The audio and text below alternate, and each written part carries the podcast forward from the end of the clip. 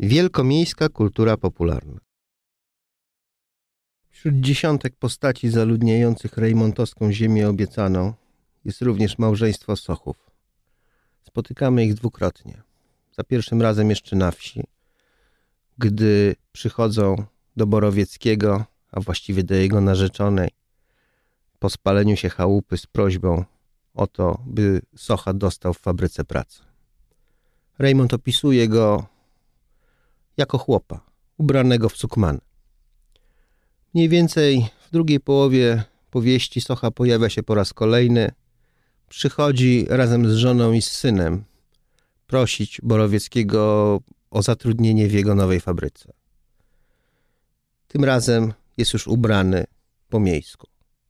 Surdut, czapka, wszystko na nim oczywiście leży źle. Widać, że dopiero to włożył, ale jest to człowiek całkowicie przekształcony. Miasto zmienia ludzi.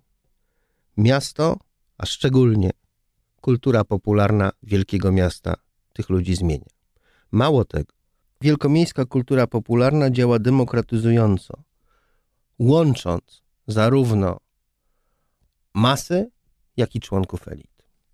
Jeszcze w początku XIX wieku życie kulturalne toczyło się w salonach, wewnątrz prywatnych domów, bo salony mieściły się w domach prywatnych w końcu wieku XIX.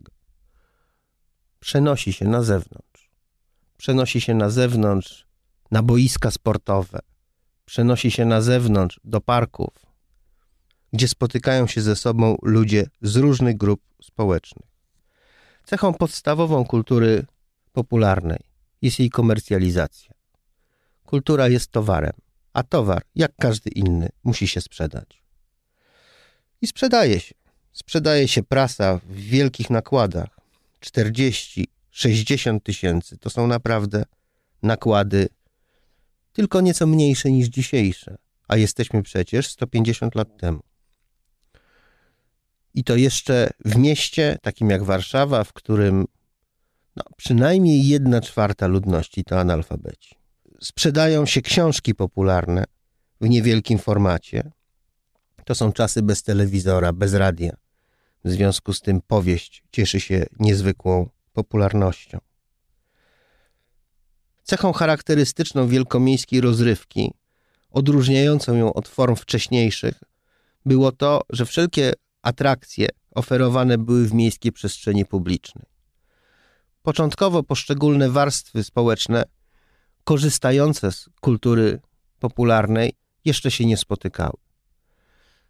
Członkowie elit chodzili do teatru, chodzili do opery, podczas gdy lud wolał raczej cyrk, gdzie można było obejrzeć różne najdziwniejsze rzeczy, w tym jak zawsze kobietę z brodą, dzieci olbrzymy, no i oczywiście egzotyczne zwierzęta. Z czasem jednak poszczególne warstwy do siebie się zbliżyły. Czynnikiem zbliżającym okazał się sport. Zarówno sport wyczynowy, przede wszystkim kolarstwo, wioślarstwo, wyścigi konne, jak i sport rekreacyjny. I choć członkowie poszczególnych grup społecznych miewali nieco inne gusta, to jednak przeżywana wspólnie emocja była tym, co ich łączyło. Drugim obok sportu czynnikiem przyciągającym uwagę wszystkich mieszkańców wielkiego miasta, niezależnie od e, pochodzenia społecznego, było kino. I to zarówno to najwcześniejsze w wydaniu jarmarcznym, jak i troszeczkę bardziej ambitniejsze, które zaczęło się pojawiać już w pierwszej dekadzie XX wieku.